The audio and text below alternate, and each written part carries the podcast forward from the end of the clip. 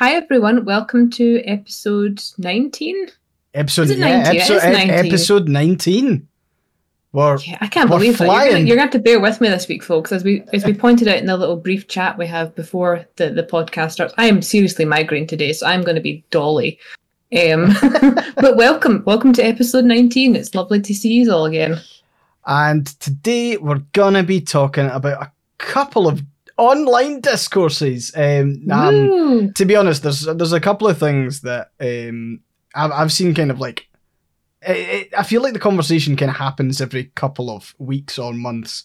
Um, yeah, But one of the things is fast fashion. I'm I'm interested to explore that because you all know me as like a super super stylish person, right? So, um, yeah, I'll be looking into. Yeah, no, I'm not. Um, I'll, we'll be we'll be looking into fast fashion, and then there's the reason why this actually came about, and I was it was the first time I'd messaged Joy, being like, "Oh, by the way, I have I have a topic like way ahead we of need to talk schedule." about this. Yeah. it's like we like I'm very very much uh, wanted to talk about this, um, and it was like the kind of progressive language and progressive language being like weaponized.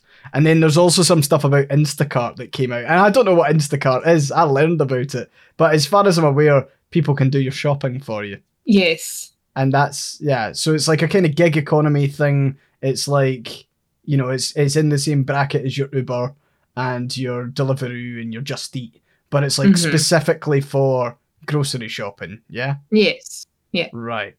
I mean, every there's lots of different. And since the pandemic, there's been a lot of different variations started up. Um, Instacart is unfortunately one of the worst ones in terms of how they treat people. Um, Right. yeah, it, it's it, it's a lot to talk about with it. Um, and the thing that brought it to light as well is interesting, or that caused the discourse on Twitter this this week. So- um, my my entire week's been discourse. It's been, literally, I've got every single app I've logged into. There's been on different discourse. I'm going. You know what? There's a reason I have a migraine today, and it's just because there's been so much happening this week. We can we can cover all of the discourse, and if it gets too much on the migraine front, we can just chat shit. So That's fair. It's what you're all here for.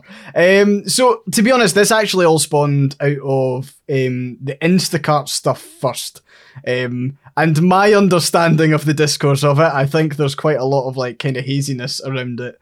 But There is. as Yeah. as as far as I'm aware, the like Jorts the cat, the the the account, like the the Twitter account on Twitter, yeah. yeah, um, made a remark that was commenting on someone's use of Instacart, and the, I've seen the the kind of discourse around Instacart's been happening for a wee while, where it's like, um, uh, guys guys who do Instacart shopping, as in kind of gig economy type stuff, are like atrocious for doing the shopping, as in like so it's like it's kind of been like a bit of a of like a joke online that you know they'll they'll send a photo to their Instacart person basically being like oh I can't find this item and the person will reply being like the item you're looking for is literally in the photo you sent me that kind of Mhm. ha ha joke but like this was taken a, a bit more seriously when uh, this woman apparently um, was outraged that their Instacart shopper couldn't find a certain product. So got in her car and drove to the shop and started yelling at the Instacart shopper uh, Yeah. on account of them not being able to find the right product.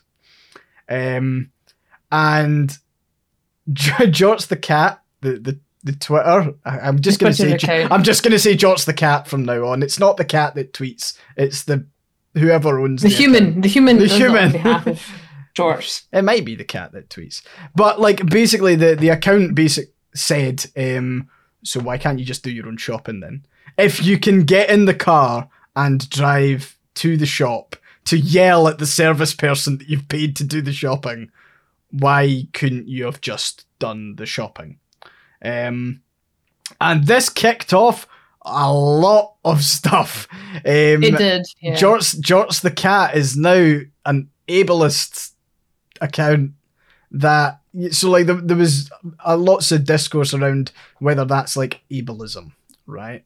And then you've got and this kind of maybe speaks into the wider thing on like progressive language, but as far as I'm concerned, the the woman in question wasn't disabled, as far as I'm aware. I may that may need verified, um, but the fact that Jorts even said that ended up with a lot of people defending the shopper on account of well, you don't know um, what the the issue was, bearing in mind that the person was able to get to the shop to yell at the shopper. Yes. Um, so there was a yeah, so there was a kind of big hullabaloo about it, and it ended up with Jorts issuing an apology, and then a like pointing towards like a GoFundMe link that the person said, and it ended up the person was transphobic, and it's just literally fucking. It was like, just a complete barrel- spiral. Oh, it was a yeah, spiral of people trying to police each other. It was a spiral. And I hate. I just everyone here knows me. I am. f- I am a disability advocate. Um, and when I was watching this happen, I was like, this was just a way for people to brigade on someone to feel it, it felt very like, oh, I can't believe you said this ableist thing. Here's this person's GoFundMe. Turns out they're transphobic. Turns out they have a lot of problematic takes. yeah. Is the kind of thing you'd expect from someone who goes to a, a grocery store to yell at someone who's getting paid not even minimum wage yeah. for getting their groceries for them. Um, I do agree that there is a level of ableism that comes along with well, why can't you just get your own groceries? Because that's been a common thing that's happened since Yeah. the pandemic, and people doing shopping for you has become a thing. But this was not it. yeah. um, they were they were using they were they were using actual ableism that happens against the disabled community to, as Mothman just pointed out, to get the moral high ground in this situation. Um, and it was Yeah. very, very. I felt very annoyed by it because when there's been actual instances of ableism, Twitter doesn't give a fuck. Yeah, yeah. like, it's very much, you know, if when we talk about, I mean, there's Imani who's, one of the major um, Twitter um, advocates for disability. Whenever they talk about anything, they get dogpiled by ableists. And it's, if we say anything's ableist, they go, "Well, are, are you just, you know, are you sure? Are you just projecting?" But this took off. Jorts got crucified. it was just like, what the hell is happening? That was you know, the worst um, possible imagery you could have associated with a cat account there. Yeah, Jorts got crucified. We've crucified Jorts. Forget the buttering. We've crucified Jorts. But it, it did, like, I think, like, as we all know, everyone on social media is incredibly angry all the time. And Yes. Twitter, Twitter, I would say Twitter's actually probably one of the worst places for it because it's it's so easy with like quote tweets and fucking everything like that. But um, I find that there's lots of people willing to like they they want a fight, so they'll just fucking like jump in on other people's Yeah. behalfs, and like I think that's it's it's led to a thing where you're not allowed to criticize genuinely bad things because there's this spin of like basically using disability and using ableism in order to counter things and that's a similar problem with like fast fashion um, and i've seen Mhm. that a lot as well where it's like people who criticize you know the working conditions the practices the capitalism like the you know the n- non-sustainability or ins- this is insustainability Mhm. of fast fashion, people then go, "Oh, do you just hate fat and disabled people then because they're the people that benefit from fast fashion?"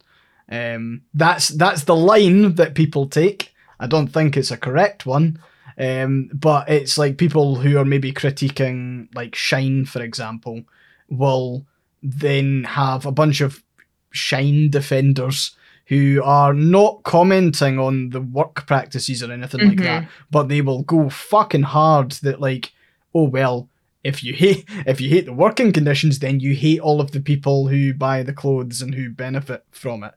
Um, Which is an interesting, you know, to me, it's, you know, the people that need, that can only afford fast fashion are not the people that are taking advantage of Shein's output system. So if you're not aware, Sheen does a thing where they can make up to a million items a day and they'll post limited quantities on their site. And if it does well, they put the rest up for sale. If it doesn't, they literally throw it away. And wow. But it is geared towards fashion hauls.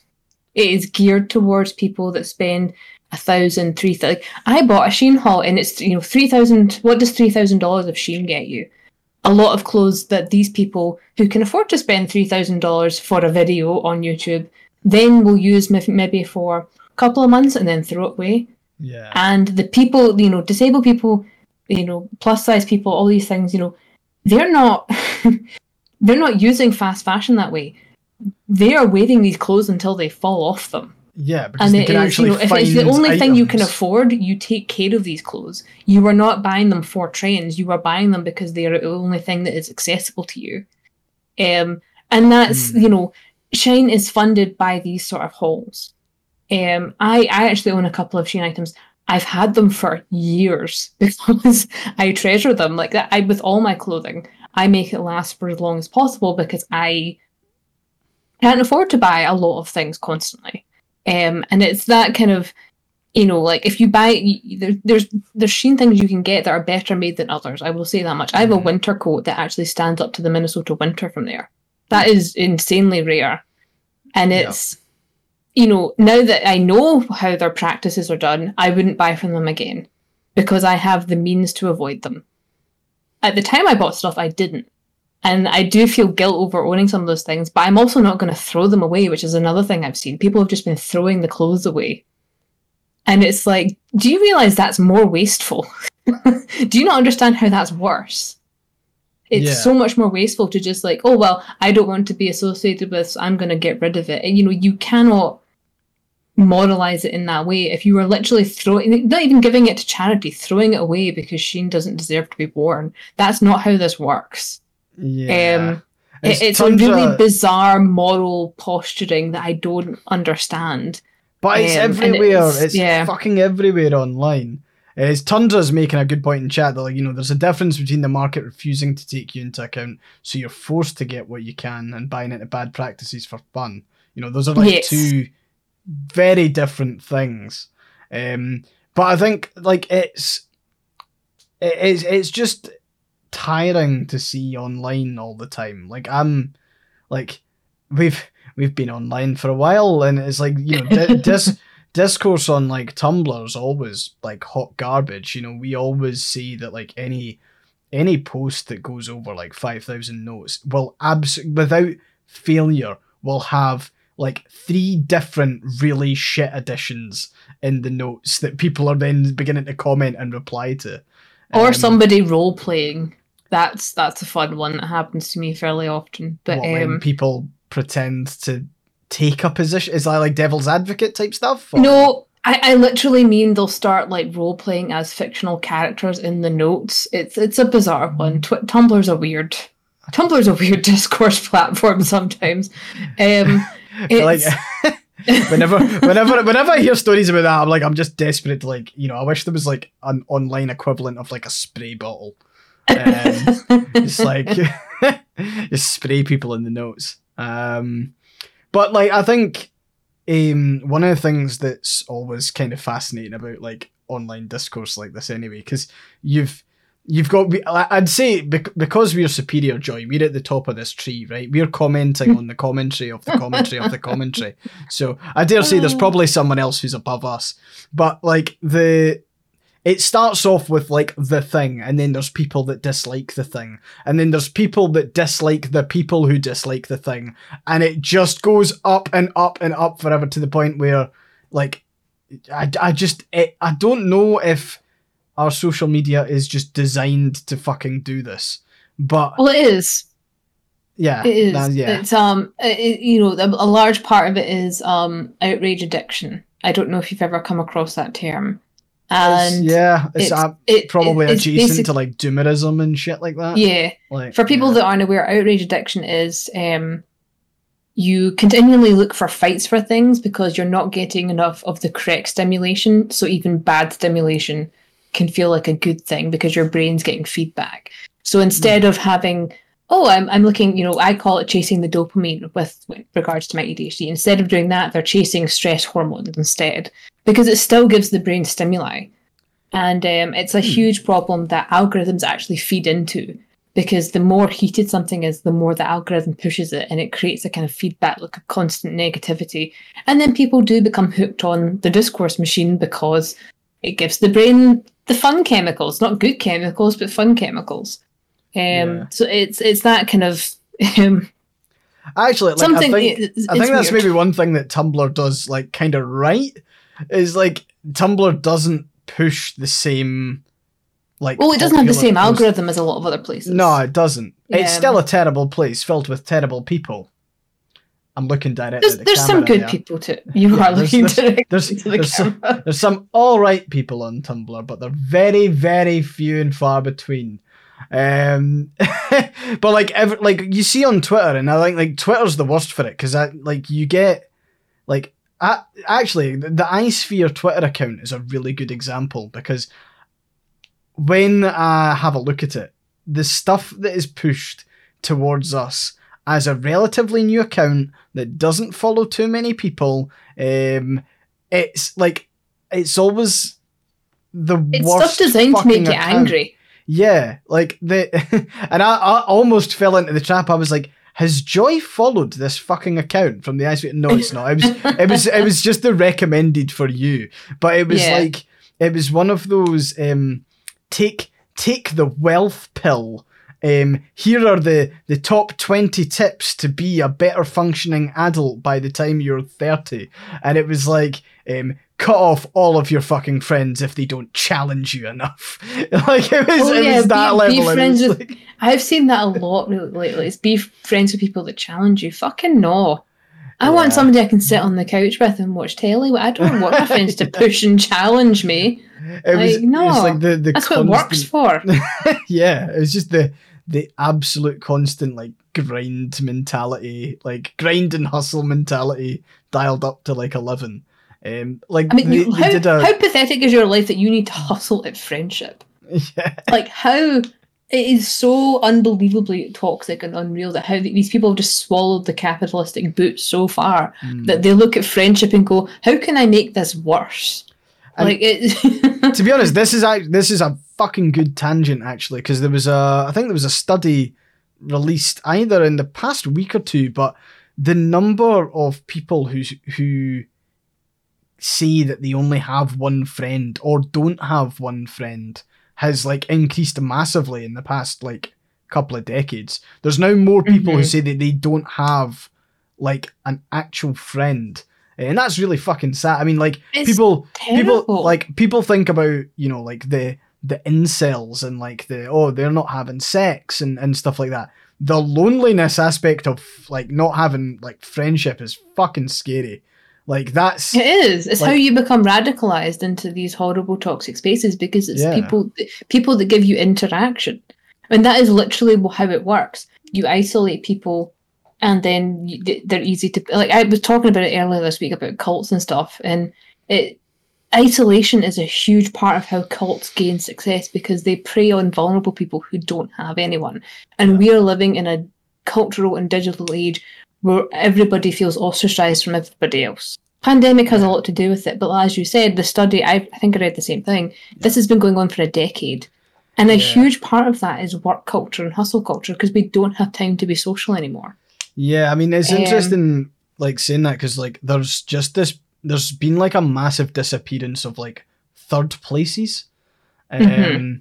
like it does like it has all kind of vanished um to the point where like I, the thing is is is weird having like an online community because i think online communities are like fantastic places for Mm-hmm. like people to meet and engage but like the problem with like all of the all of the third places from like the high street have disappeared right Mm-hmm. like people people don't have the time it's like you know no one like no one really goes to the cinema anymore right and i'm not saying that the sit like obviously you're sitting there watching a film like so it's not exactly a place that you're going to get human engagement but it was one of those activities same with like bowling alleys and shit like that like i wouldn't say it was ever super popular here but like you always hear about like Amer- americans and their their bowling alleys and you always see like i remember seeing it in like L.A. Noire and shit that like the bowling alley was like a place for people to meet. And there's just not much of it anymore, but that's that's because like all of our cities are designed around cars, all of our Mhm. cities are designed around work. Um, to the point where work uh, has started to try and like basically do extracurricular work activities to keep people in the office for longer. So they have um, late night beers on a Friday in the office because we're not going to go to the pub for it. We're going to stay in the office. Um, we have we you know we do pizzas one week. We we ha- we catch a film and it then it's like it's to try and keep people glued to being in the office environment. Um, and like you always see it, and it's like I'd say you know TikTok and like TikTok and LinkedIn are really bad on it because you get a lot of young graduates who are desperate to be like recognized within their workplace. So they do a lot Mhm. of work they do a, like a lot of workplace advertising for them. So it's always like the young marketing graduate who does like a tiktok walkthrough of like how do I like what's my day like at work? I come into work at 5am because that's when the office breakfast bars open. We get all of these cereals. Then i play some foosball. Then we do some research. Then we attend a seminar. And it's like it's so designed around having your entire life fucking there. And the It- end it's very reminiscent of the, the working villages. yeah. Um, it's very reminiscent of the working towns, and it's the you know, and to, to be fair to some of them, for some people those were good things because it did build community, but it also built complete reliance on the work. yeah And I mean, I was watching um, it was an old Cadbury's um documentary in the UK, and it was talking Hmm. about how the Cadbury's was a working town. They built the town around the factory because they needed so many people. And there were a lot of people who really enjoyed living there because they had a great community. They had access to dental, they had access to doctors, they had access to things they wouldn't otherwise have outside of this community. For them, it was great. But then it became more and more industrialized and they lost all of that. And it just became a housing estate where you didn't talk to anybody because it was, you know, you were there to work. yeah you're like you're, was- you become was- so mission oriented yeah. yeah, it was very much a case of, oh, well, this, the, you know, we have to drive up, you know, whatever productivity. So we're cutting back on social events until social events became nothing. yeah you know and it's like sure you can have these communities and for some people they were beneficial um especially if you were coming from the countryside and you needed the work and you needed the community. But there's always that line. There's always that you're not actually here to be part of the community. You're here to be part of the working community. Yeah. And that changes as well when things like company scrip is like introduced and it's yes. like I mean like what we're kind of seeing with Amazon at the moment that like some people get like Amazon tokens that they can exchange for various yeah things. Like I think you can exchange like I'm I'm pretty sure I was reading an article and it was like talking about how Amazon tokens could be exchanged for like you could get their your laundry done or something like that with Amazon tokens. And like that it's it's one thing for like I'm not again I'm not advocating work towns, but it's one thing for a work town like Cadbury's way back in the day to be like as part of working in this factory, here is everything that you'll get supplied and that's just a benefit of working as in Mhm. you will get your dental and da da da. But like, yeah, which was when- huge because it was in a time before the nhs yeah, and what you see now, where it's like, okay, you're working at the company, but not like we're we're under we're underpaying you, and we're also making you pay tokens that you earn through working Mhm. with us. To, for for any additional benefit on top of that, and it's your decision whether you want to spend them on something very beneficial or little things that help you get through the day. You know, um, Mhm. but yeah, I think that like that's yeah. I I, I find the the like I I could we could do a whole podcast whole podcast on LinkedIn. Actually, I fucking despise LinkedIn. I hate And it. I, know you. I know you a- added me on it, but I've not Yeah. been able to bring myself to log in to actually accept it because that- I hate LinkedIn so much. That that's absolutely fair actually, because it's like the it, it started off. I think it started off with a genuinely good premise of just like okay, we're gonna connect people. It's basically a mixture of an online CV and a contact networking book. But the Mhm. amount of garbage that is fucking churned out on LinkedIn is nauseating. And it's always the same shit. It is like people offering quote unquote sage advice on It's just hustle culture. it is. It's, it's atrocious, and that's where like there's so many. It's it's why there's so many young graduates who like immediately start simping for the the company that they work Yeah. for. Um, I, I actually got offered a thing through LinkedIn, and it was to write about being successful with disability. oh fuck. And Uh, the the pitch that was sent to me was is how do you manage to be productive despite your disabilities? And they yeah. I responded to it. I was very kindly with, you know, I was kind of, thank you very much for thinking of me. Uh, I'm not really interested in promoting this because I advocate for self care above productivity. Um, if you actually read any of my socials, you would know that. Um, but also, I am not productive despite my disability. I am productive with my disability. I work within the means of my disability. There are weeks when I can do nothing and that is entirely fine. There are months when I have done nothing because I have been too ill to work. Never heard from them again. Never. It was, you know, Oh, and then well, you, d- you know, but it's like, oh well, you do all this. Like I literally answer about fifty emails a week. Sometimes, sometimes it'll be even more than that. Um, I now have an for a lot of chronic illness stuff. I have like an auto paced reply, which is here are the resources because most of the time people just don't know how to find the resources they need. Um, but I will spend 50 hours a week doing email. Yeah. And it's to my detriment a lot of the time. And I'm very much a do as I say, not as I do person because I don't really, I struggle with boundaries.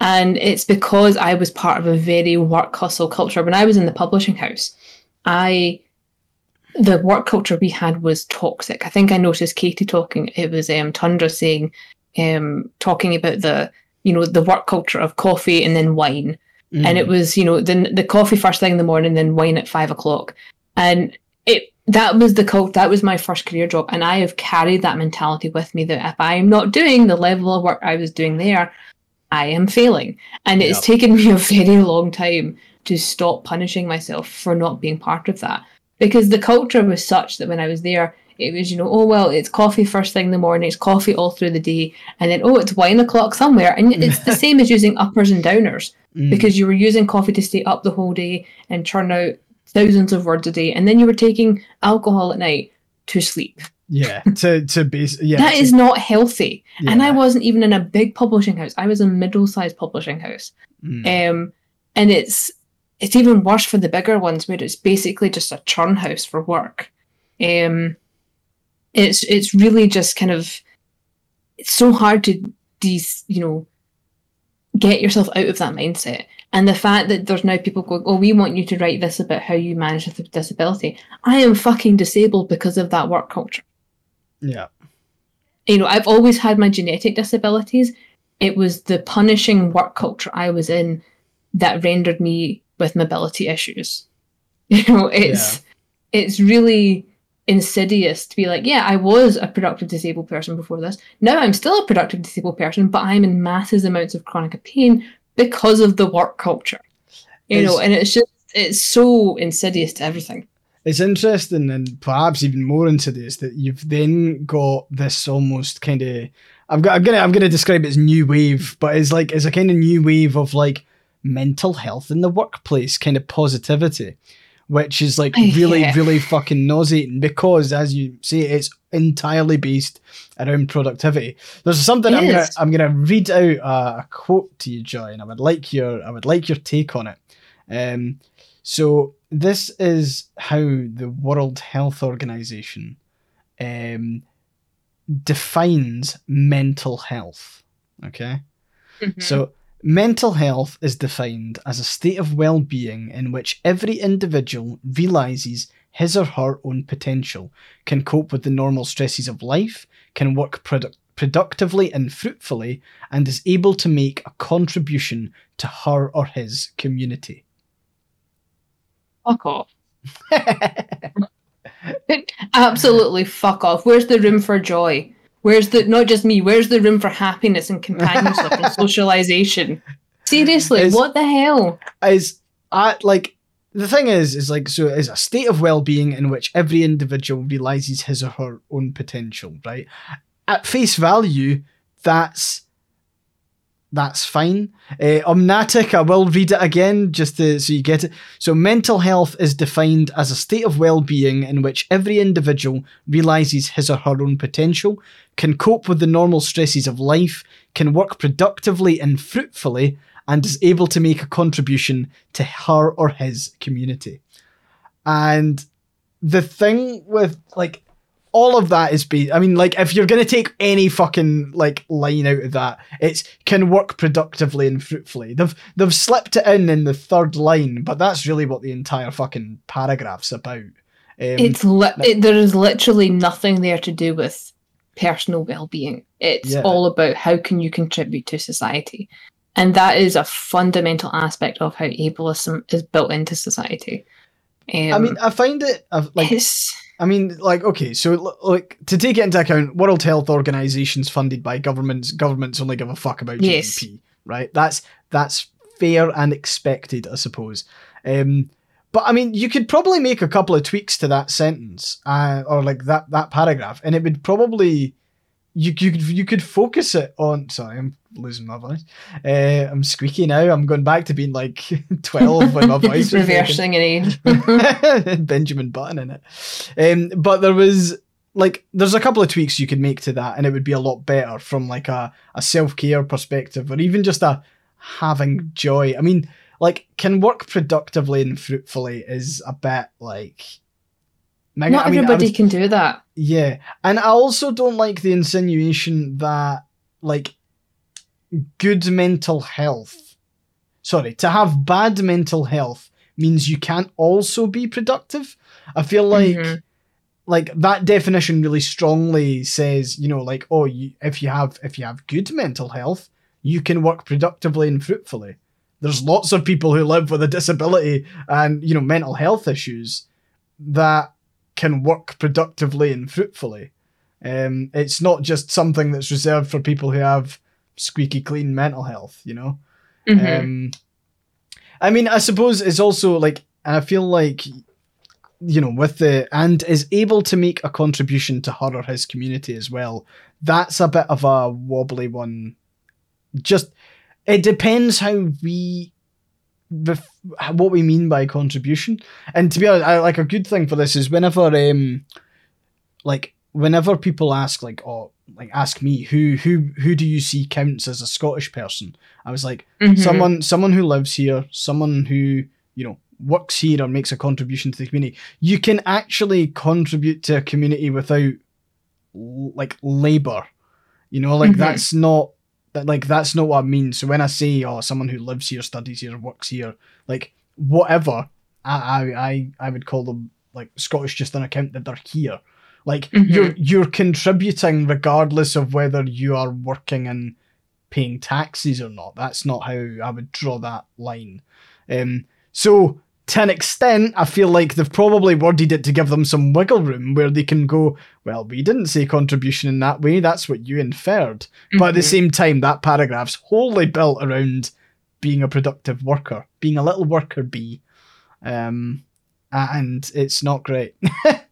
I mean, it's. I mean, as Tundra's pointing out as well, it's that is mentally healthy for a workaholic. And hi, my name is Joy. I'm a workaholic. I spent the last three years in therapy trying to fix that. Um, and it's, you know, it's basically, again going back to the publishing house. Um, they were willing to exploit my ability to work incredibly fast because I was able to hyper focus on the work. It was an exploitation of my ADHD, and they wanted that constantly. So It's and it was funny a how case of if, employers you do know, that, though. It's funny that employers can clock that trait and then Yeah. weaponize it because, like, it it's the sort of thing that they'll tell you to do something. You know, it might might be five minutes before the end of the day. They know that you will not be able to like not look at it before you. You won't be able to go. Mhm. I'll fucking deal with it tomorrow. They are relying on you going. Well, I'll I'll get it done now, so I don't need to do it tomorrow. And then you, you know you Mhm. you get pushed down that lane. Um, For for context, I at one point was editing between fifty thousand to hundred thousand words a week in the publishing house, Jesus. and it can take five years to write hundred thousand words, and Yeah. that was the the what we were expected to keep up with. And sometimes you were working on multiple projects a week, and that was how you ended up with at the hundred. Because they go, oh well, you're only working on five projects. Those five projects combined could amass up to hundred thousand words a week, and that's why my fingers are damaged and I have to wear splints. That's why my neck is damaged because of the way I used to sit. That's why I have eye problems and mental health problems. And it's, you know, it was the fact that I could do it was, oh well, you can just be our little worker. You, you know, it was I got Yeah. termed as the workhorse of the group. Hmm. And the minute I said, "Oh, I'll do it tomorrow," it was, ah, I mean, you're really letting your work ethic go. it was Yeah. like, It's like no, a I'm- work ethic that already eclipsed like a lot of.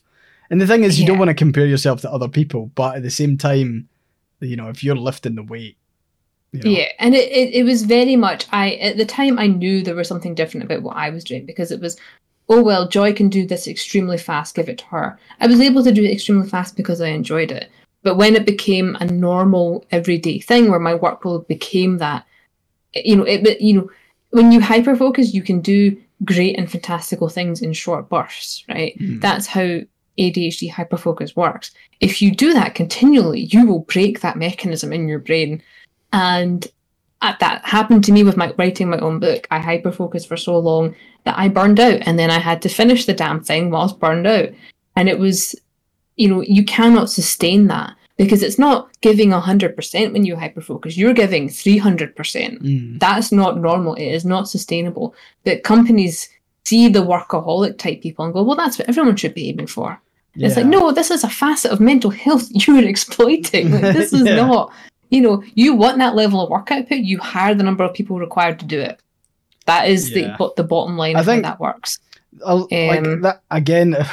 we're gonna we're gonna say the c word, Yeah. capitalism. Capitalism. Um, but like capitalism in my eye sphere. Uh, but the I mean that's like that's capitalism's whole shtick though is like sweating the fuck out the asset basically. It The, is. the and, and the asset is person people in this in this uh, phrasing is that like they basically want to sweat that asset to the point where it either completely crashes and burns burn out and then they can pass it off and get rid of it.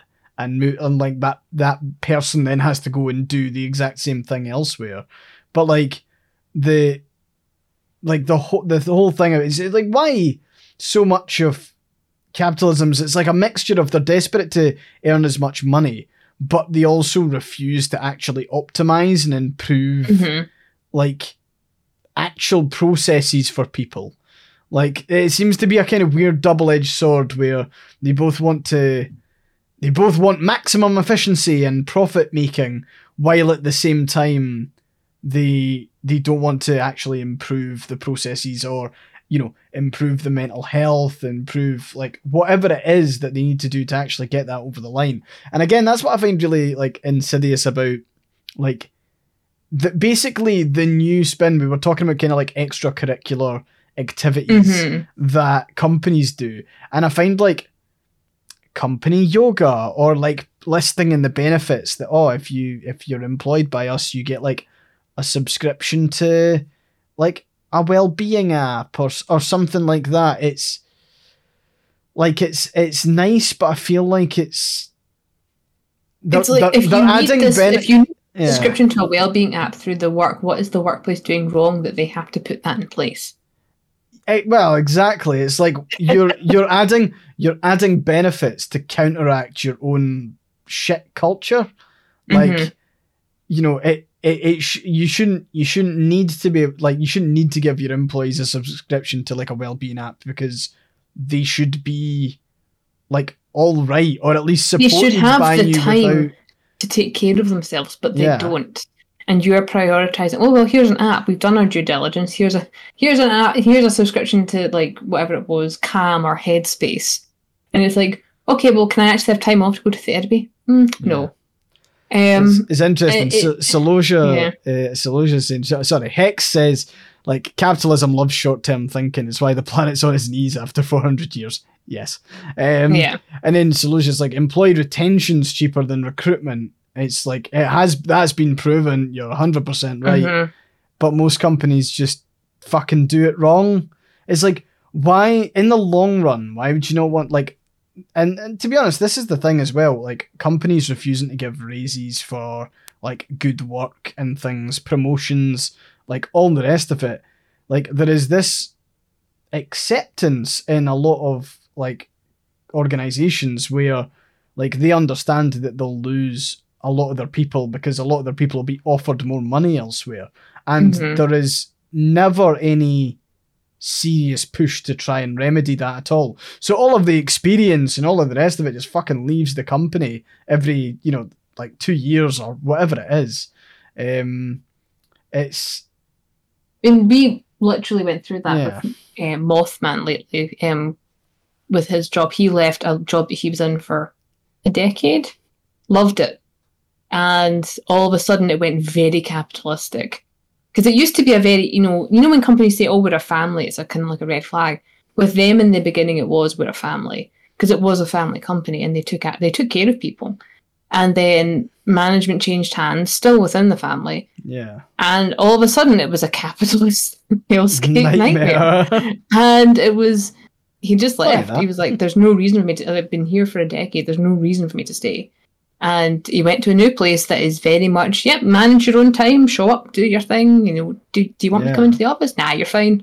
You know, it's it's a complete change of you know being told, "Oh, we trust you to manage your workday," as opposed to the other company, which was, "We want to make sure that people working from home are working from home, so install this tracking software." No, fuck off. no, Like, no, you know, fuck. it, you know that was the difference of it, and it's for him. You know, he's moved to a place with less pay, but he's happier. yeah, and You know, and I was very much the same with a lot of my jobs. I quit a lot of my academic-based jobs, whoa, and I went into service jobs. Um, Sorry, hold on. Boris Johnson drops out of the Conservative leadership race, saying he got 102 nominations. but That's- he dropped out. Yeah, that's sorry, that's breaking news right now. Oh, So he's so Boris has dropped out. Sunak confirms PM bid as Rees Mogg says Johnson will run, but apparently, right now, Boris Johnson says he's not having. He's, he said so. Hold on. He said he received 102, which is over the threshold, but obviously he didn't get over the threshold. There's no way he got over the fucking threshold no, because he would be otherwise he would yeah otherwise he would be running which Fucking means Boris. Yeah so if he's dropped out then it'll be rishi sunak which is great so the person that had to resign the the shamed chancellor who had to resign due to being a tax dodge and his wife being a tax dodge is now going to be the prime minister fucking i hate this country so much I fucking like despise. I mean, he'll only be there for four weeks. I mean, it's like I mean, it's, they're getting shorter and shorter. He'll be there for a month. Um, it's like okay, what's what's the next fucking scandal? Let's go. But that's uh, yeah, that's that's an interesting one actually because I can guarantee you the the line of thought there. Sorry, we're just we're gonna dip into UK politics. tangents and tangents here, yeah, people. we're getting yeah, we're getting tangents, and tangents are based on what's breaking news at the moment. Um, but the what'll happen is there'll be this assumption that Rishi Sunak will come in and the electorate will breathe a sigh of relief and go, "Oh well, thank God somebody sensible is now in charge," um, which isn't the case because Rishi Sunak isn't sensible.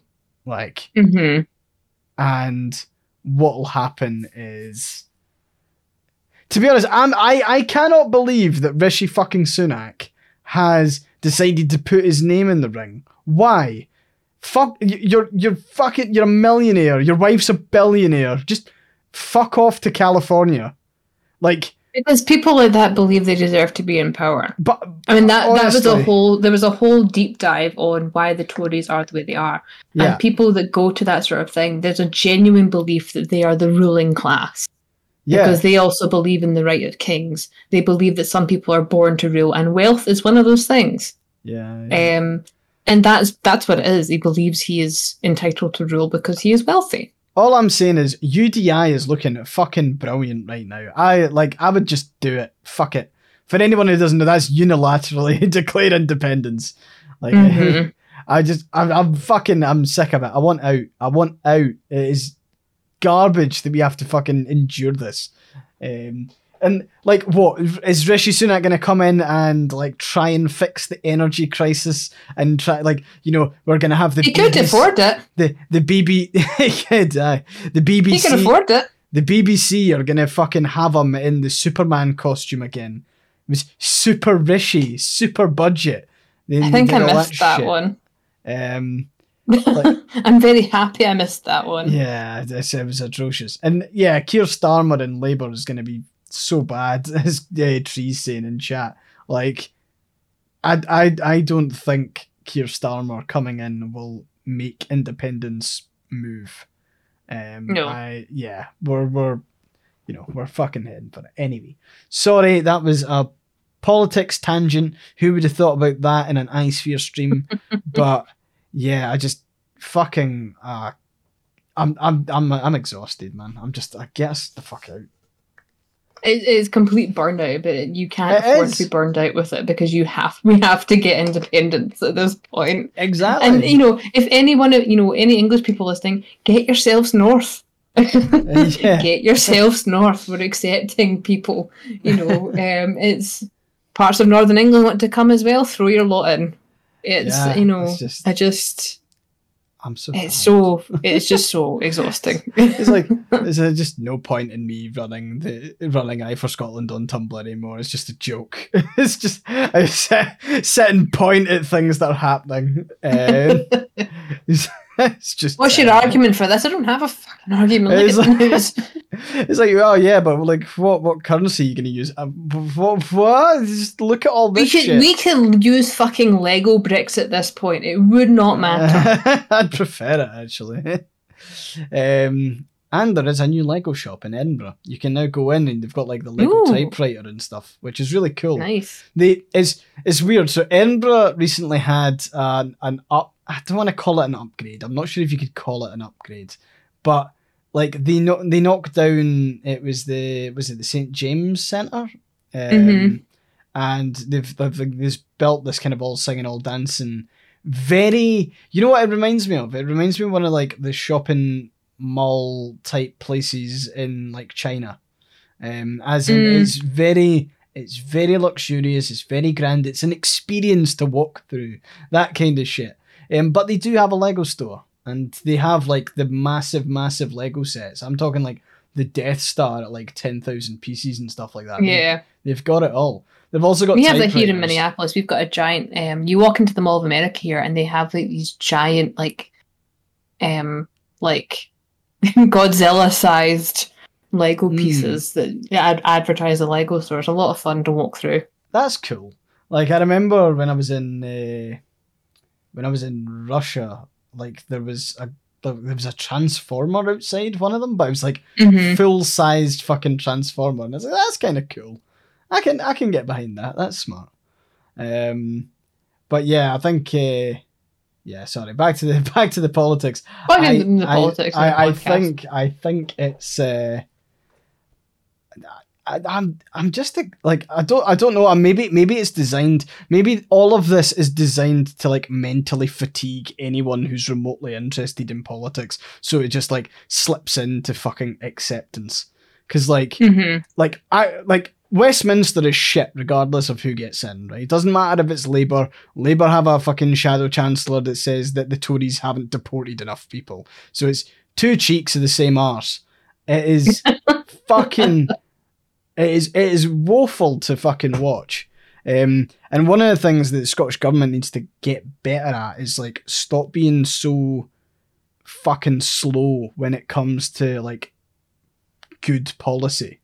Um, Mhm. Like there's some pol like I think they're so scared to make any sort of mistake that it actually does really hinder some of the progress that can be made.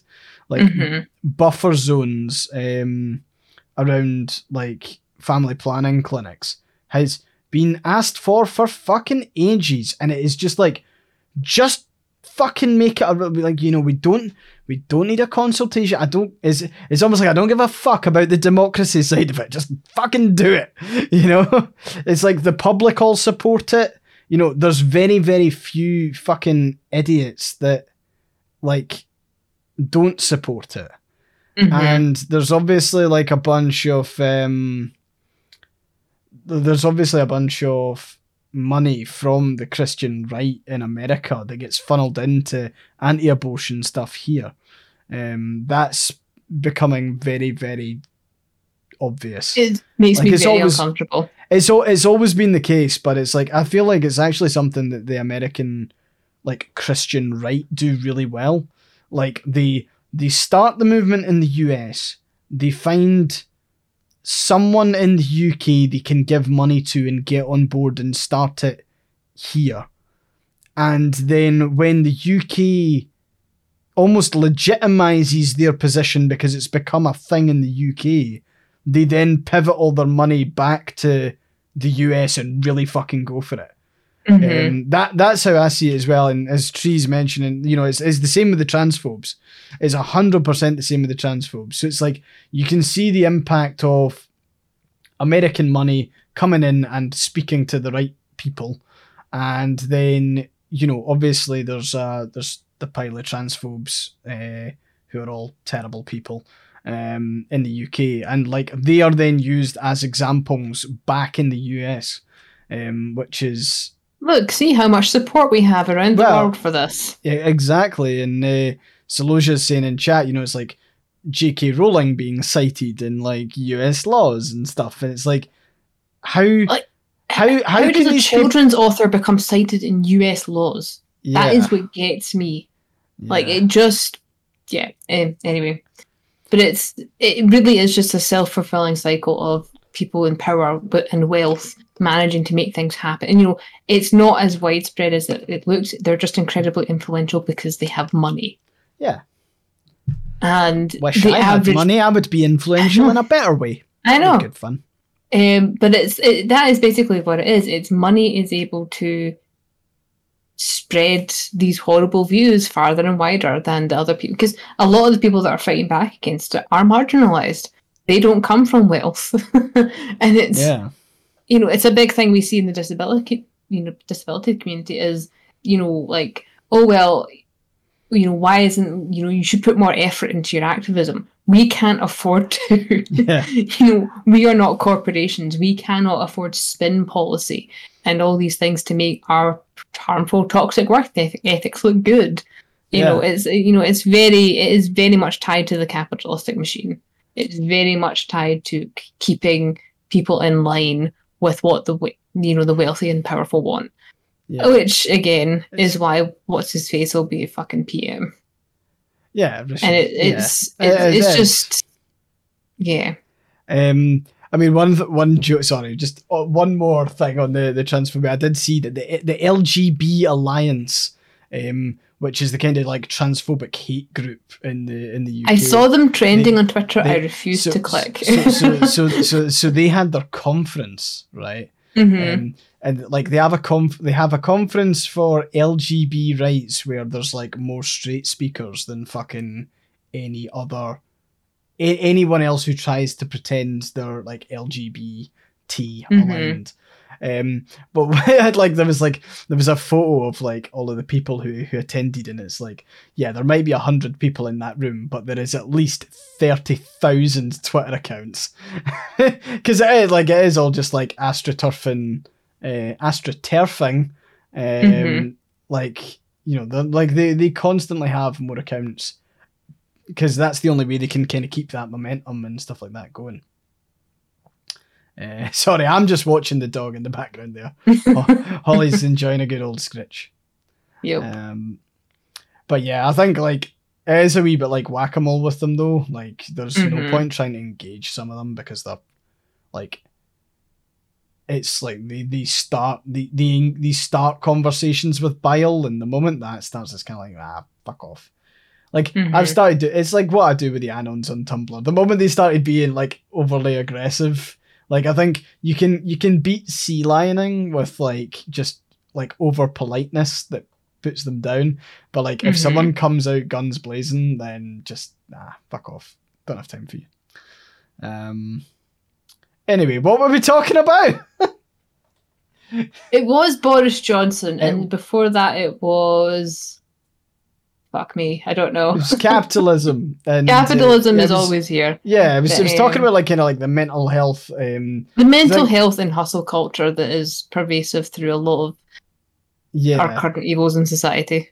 We were talking about town work, uh, work towns and everything else. yeah. We were we were talking about uh, we were talking about work towns, and then we were talking about like the kind of aggressively positive, like pro mental health line that a lot of corporations are taking. Mhm. um, which is yeah minging, um, and it is it's like that kind of like oh workspace yoga and like again it's all the, all the kind of benefits that like look if a bunch of people in an office want to do yoga over lunchtime that's fucking fine crack on but like when the company tries to make it like a like a benefit like I, I don't want to look down the benefits.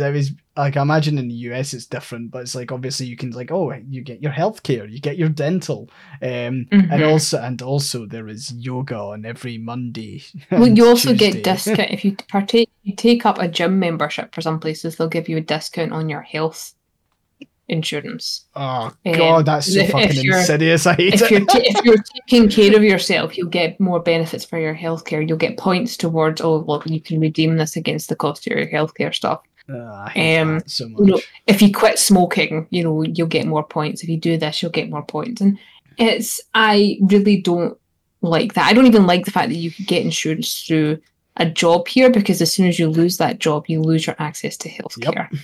Um, Yeah. It's just the whole system's fucked. Um, Yeah, it's, it's, it's Mothman in chat saying they'll also give you a discount if you get like a Fitbit or something that tracks your health metrics. mhm. And like health data in the US is like you've got to be really you've got to be really really fucking careful with your health data in the US because it ties in with how much you pay for your like your premiums um and then you've got the added issue of like the identification of that as well so like you've got your Mhm. health data you've got your financial data you've got whatever other type of data now your HIPAA data and your financial data should never really combine um, because that could you know straight up identify you as a individual and also like the ripple effect of having those two in combo could make you specifically targeted for various things so i know like Mhm. the obviously there's like HIPAA regulation and stuff like that that's like really um you know obviously that's looking at like kind of health data privacy sort of stuff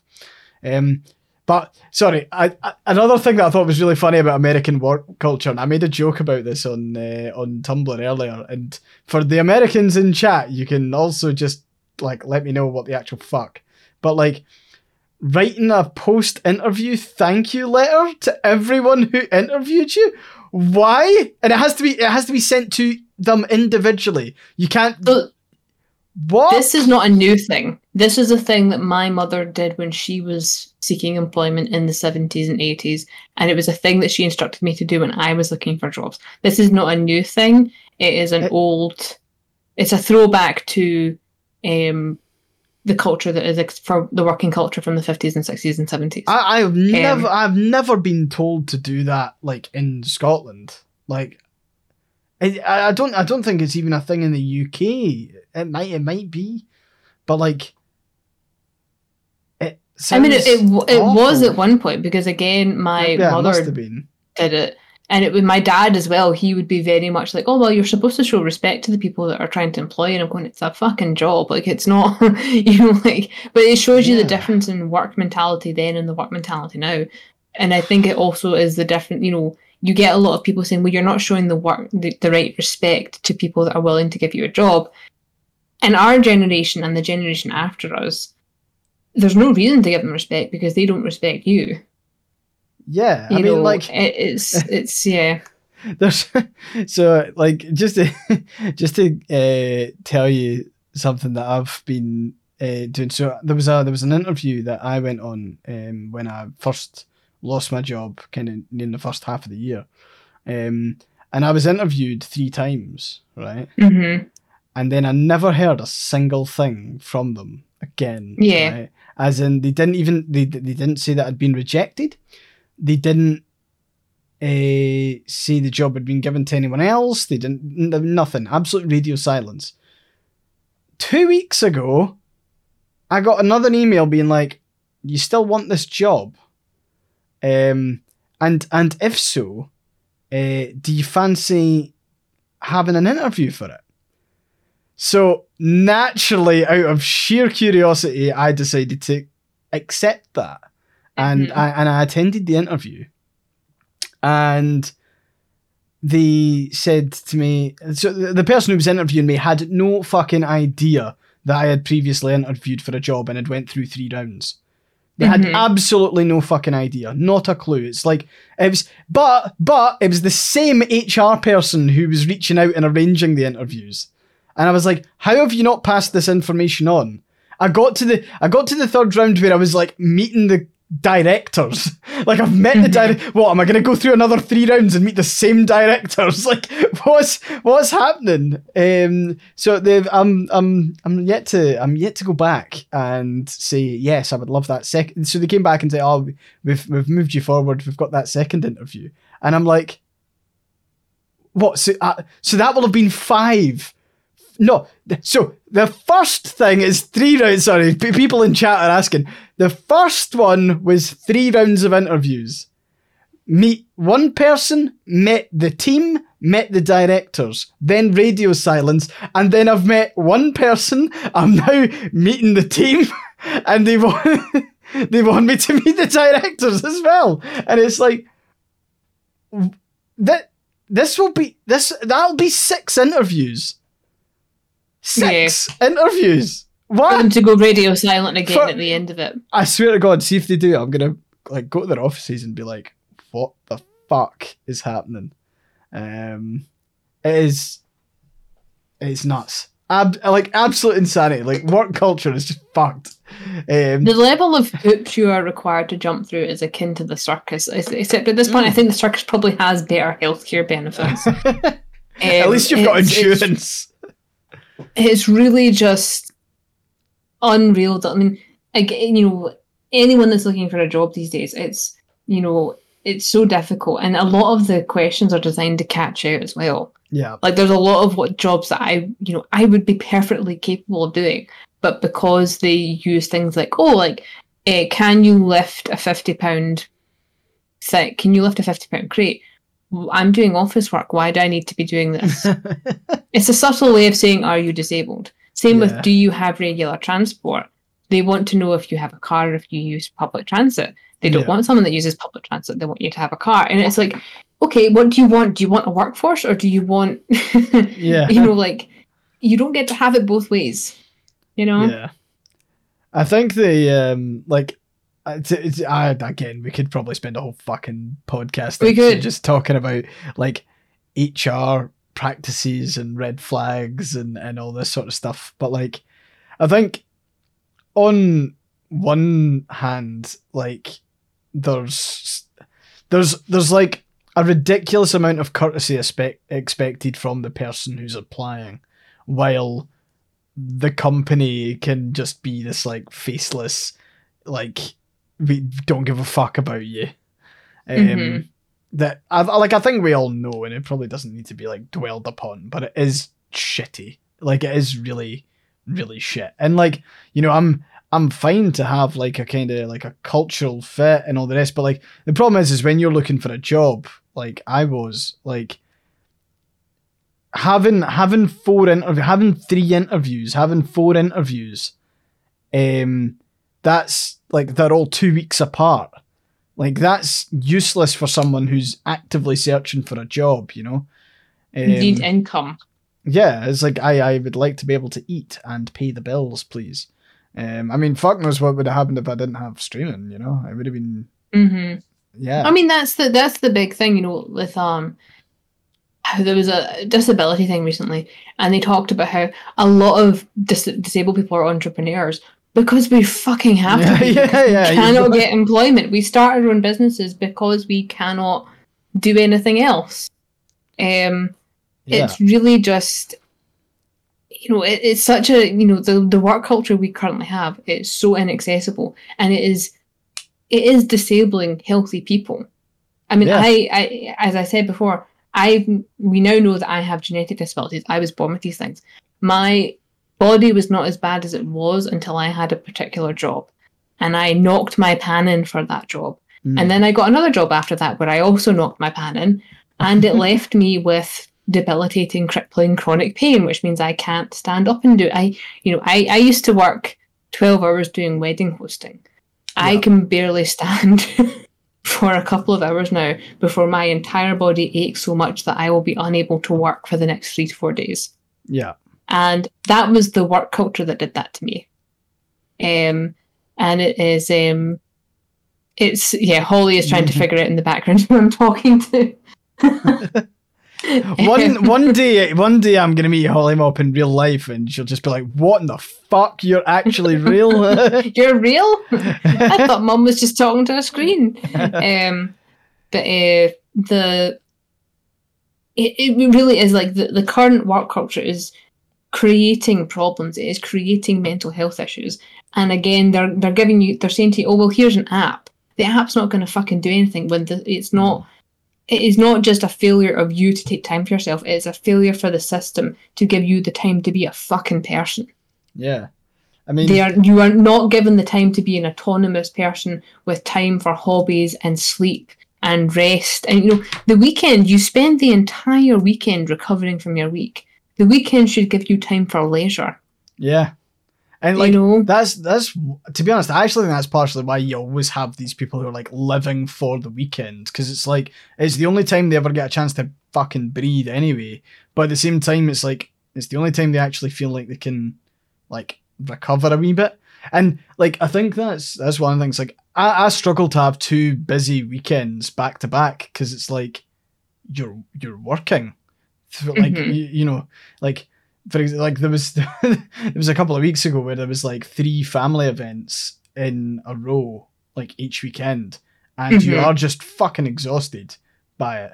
And it's well, like, those were the weekends that we were like, let's cancel the stream. yeah, yeah, yeah. because like- we needed a day off. We were just like, although this is fun and it is social and everything else, it's still taking, you know, social be interaction. It still takes energy from you. yeah.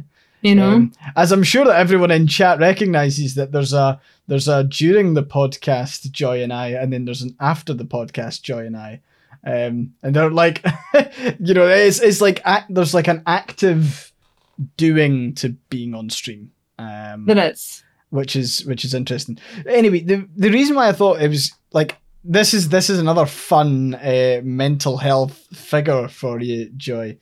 Did you know that in a survey of over three million respondents, ninety percent of them said that they didn't feel like they could tell their work if they needed a break due to mental health. 90% of 3 million people said that they didn't feel like they could tell their job if they needed a break from work due to their mental health. that is, it is so tragic. It's, it's fucking, it's like insane. And like the thing is, is all, I think all of us hear that figure and go, yeah, that sounds about right. But like, it's also insane. it makes it very real, and it's not just a I'm. It's because I feel like with a lot of people, they think, "Well, it's a me problem." Yeah. because you hear mental health and you think, you know, well, that's a me problem. I need to work on that. But when you have that astronomical level, it's not a personal problem, it's a systemic problem. And Yeah. that really puts that into focus that it's not an individual failure to cope.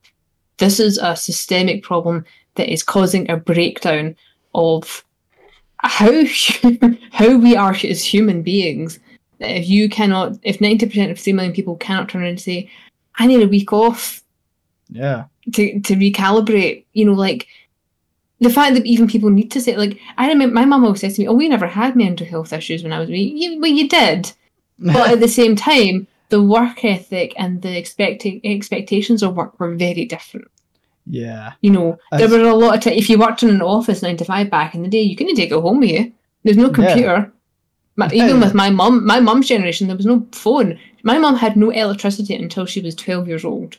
Mm. Um, and that's because of the, you know, showing showing my mum's age and showing my age. She grew up in um, post World War II Glasgow, and everything was still bombed out, basically. Mm. And she remembers when her close, which is an apartment block for people in the US, when they first got electricity. And it was a whole big thing, and all the mammies in the close took all the wains out and took them for a walk because they were convinced it was going to blow everything to fuck. But um that was the kind of the, you know she grew up with that era. She grew up with well you can't take work home. It had you know she also grew up with unionization. She grew up with you finish it you start at nine you finish at five. Yeah. we don't have that anymore. Yeah. I think like and that's yeah. that's the thing that's so like again we've probably spoken about this a wee bit before but like on the kind of working from home side of things it's like because so much of the work is now just digital you can Mhm. fucking like you know you can be answering slack messages at like 11 o'clock at night and not be mentally going this is work if anything this is just like you don't see it as work you see it as maybe clearing your schedule for tomorrow yeah. um, or making sure that you've responded so you don't need to respond to it tomorrow. And again that's probably like turning into maybe a wee more on like the workaholic side of things where if you're handed a task before the end of the day i don't want to do that tomorrow so i might as well just fucking do it now. Um it, it kind of it would be interesting if everyone like was like hourly paid because I feel like if hourly pay was the norm, like and people were keeping their time on it, like it would it would like all those all those ten minute email replies after work and all the rest of it. Mhm, All of that would mhm. add up, and companies would go, actually shit. yeah Well, one one we've got to pay people the right amount, and two, oh god, they're actually working a lot more than we. Well, they know how much they work over. they know how much we're working they just don't want to pay for it i actually have a story about that um again relating to the to the um, publishing house I was in, um, I did a lot of remote work for them. This was the start of remote working, and they used to make us bid for projects. Mm. So on top of our workforce, they would email you at six, seven, eight, nine p.m. at night, going, "Oh, we've got a new thing in. Who wants it?"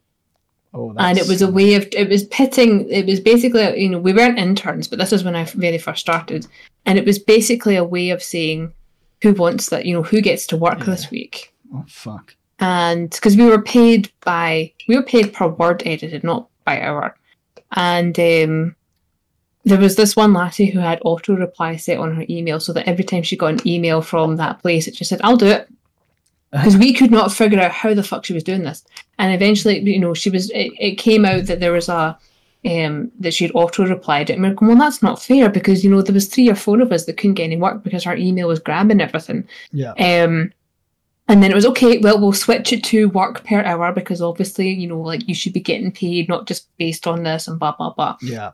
And uh, they were still emailing us at six, seven, eight p, you know, nine p.m. at night, saying, "Oh well, we're still working, so you should still be working." Oh fuck. And um, it was, you know, and I was like, okay, but you're getting paid. You're salaried yeah. right? You and you can come into the office whenever you want. You don't have to do nine to five. I am contracted nine to five. Yeah. And I started putting in my time for the amount of time I was putting in to clear the projects that were getting handed to me. And Mm. it got up to the big boss. So the big boss phones me and she says, Why are you putting in so much overtime? And I'm going, Well these this I'm I'm getting emailed at these times by the, the senior editors. Yeah. So when they are emailing me and when they are phoning me, that is work time. yeah. And it was like, well, no, they're just reaching out. And I'm going, they are reaching out after work hours. Therefore, I am billing the company for overtime. Yeah. Fuck it. And it caused this massive row, just absolutely. You just but this is just the been a fucking nuisance, Joy. I know, but it was it was this whole like you know like this is just the nature of the work. You're obviously just not committed to having a career in publishing. And I was like, oh, away and fuck yourself. And it was really just so insidious that they just wanted you to do it for free. And I was like, no, I'm already knocking my pan in. As I mentioned, doing 50,000 to, I thought, you know, 100,000 words a week. And it was, and I'm going, if I am doing this, I am getting bloody paid for it. Yeah. And okay. I'm not saying that's the reason I got let off when the second recession hit the UK. I'm just saying it was probably a very big reason as to why. But it was that kind of, it It's was- very I actually- convenient for them. yeah, I was so, re- you know, I was actually relieved. I was devastated because it was, you know, my first career job with a job that I really enjoyed. Mm. But I was actually so relieved when it ended because I'd been killing myself. Like even when I moved to America briefly, like, I, I used to do stints over here in, in the US when Mothman and I were figuring out our long distance stuff. And it worked out better for me because I was awake at their nighttime. So I was they were fucking pro- emailing you anyway. yeah, when they were emailing me anyway, but I was getting projects cleared so that when they woke up, everything was done for them. And it worked out really well for me then. yeah. But even then, I was doing insane amounts of projects. And a lot of it was just really kind of just, it was just, A, I wasn't being paid enough. But then they just, there was no boundary. There was zero boundary. And if you tried to set boundaries and if you tried to say, well, actually, if you want me to do this at nine o'clock at night, you are paying me for my time. And it just caused a huge, well, you're just not committed. Yeah. And it was like, are, you- are you are you committed, or are you just handing off the work to somebody lower down the, the, the ladder than you that you don't have to pay as much? yeah. Who you think, oh well, this is their first career job, so you can bully them into doing that. And it I mean, was That that's Yeah. that- like that that's the thing with all the kind of graduate jobs, particularly like mhm. I'd I'd say in in Scotland as well can be pretty bad for it. Like as as, as anywhere, but like there is this mindset of um bec- because companies aren't hiring for longevity, they Mhm. they hire like new grads, new graduates. They sweat them for like the two years, and then on the on the cusp of when regulation comes in and maybe tries to like you know, oh, you're actually going to have to start paying these people, or you'll have to give them a certain amount of notice. Um, you know, like oh, they they'll they'll have certain benefits or certain rights because they've been working for you for that long. They just punt graduates out. Um, Mhm. and then and then get the fresh batch, uh, almost like cattle, uh, straight from the universities to be like, okay, well, you this can be your grad job now, um, and I, I, for the life of me, I don't think it's a good business decision. I don't like. I mean, it's not. it's it's not a it's not a good way to do business, but it's also not a good business decision either. Um, it's very. Th- there's no longevity to it. Yeah, and Um, it is very much in the same way that fast fashion, the original thing we were supposed to be talking about, Oh, it's yeah. that you know, it's that kind of there's no longevity built into it. They are treating us as disposable objects. Yeah. And But, then like- wondering why there's no workforce because you can't produce people at the same rate that Shein produces their pots or whatever they're doing. well, and it's, it's- interesting that like we started this talking about like Shein halls. I didn't know that was Mhm. a fucking thing. Like I, I, I didn't. Oh, they're everywhere. I like I, I knew I knew that they were like kind of fast fashiony and there's like I always see that there's a bunch of it, te- it tends to be women who talk about a specific dress from Shein, grab it now, limited supply. It actually kind like see the thing that you told me about how it's like there's a limited amount. They manufacture fucking loads, but they they put on the Mhm. website as a. It reminds me of like the kind of um, Dan Olson did a really good video about Fortnite and the monetization on Fortnite and how absolutely every single thing in the Fortnite marketplace is manufactured scarcity. Uh, Southern Orchids just mentioned that in chat actually, um, but it's like it's designed to for that kind of like fear of missing out, and then like what? So so people buy these halls. I, I, I can only imagine people are buying these halls effectively doing Shein's job for them because they'll be Yeah. the, they'll be the marketers even if they're not actually associated or employed by Shein or Shane. A lot of them have affiliate contracts, and for the number of when they post the links to things, they will get a kickback from the affiliate things.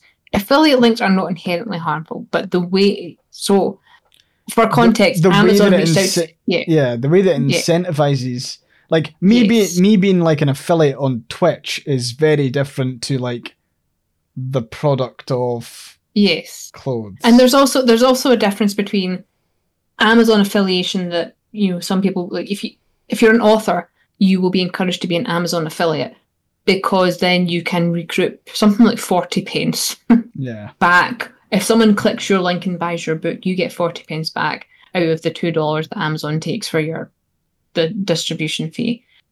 Amazon influencer is a different thing mm. because they have their Amazon affiliate influencer account, and I was asked to join that, and it, I said no, surprisingly, and they were like, "Well, you're already an affiliate." I'm going, "Yes, but I." I'm trying to drive people towards Amazon for my stuff. I'm not trying to sell people get the rarest fashion trend. You know, it's really I- because that's what they want you to do. They want you to say, "Oh, this thing's in limited amounts." And I'm going, I am not okay with that. I get I get emails yeah. about this all the fucking time, and I've only just clocked it now that this is what Amazon actually wants me to do. But because as part of being an Twitch affiliate, you need to sign up to the Amazon aspect Yes. of that. I I get the I get the emails being like you should put your like favorite fridge as a link and whenever like people buy it through your link it's like anyone Mhm. want a fridge anyone um They encourage you to do things. They encourage you to take advantage of mass Yeah. sales. They, they they they really push the oh it's Amazon whatever Prime Day. Push everything that you use or push you know all these things. I'm going. I have no interest in that.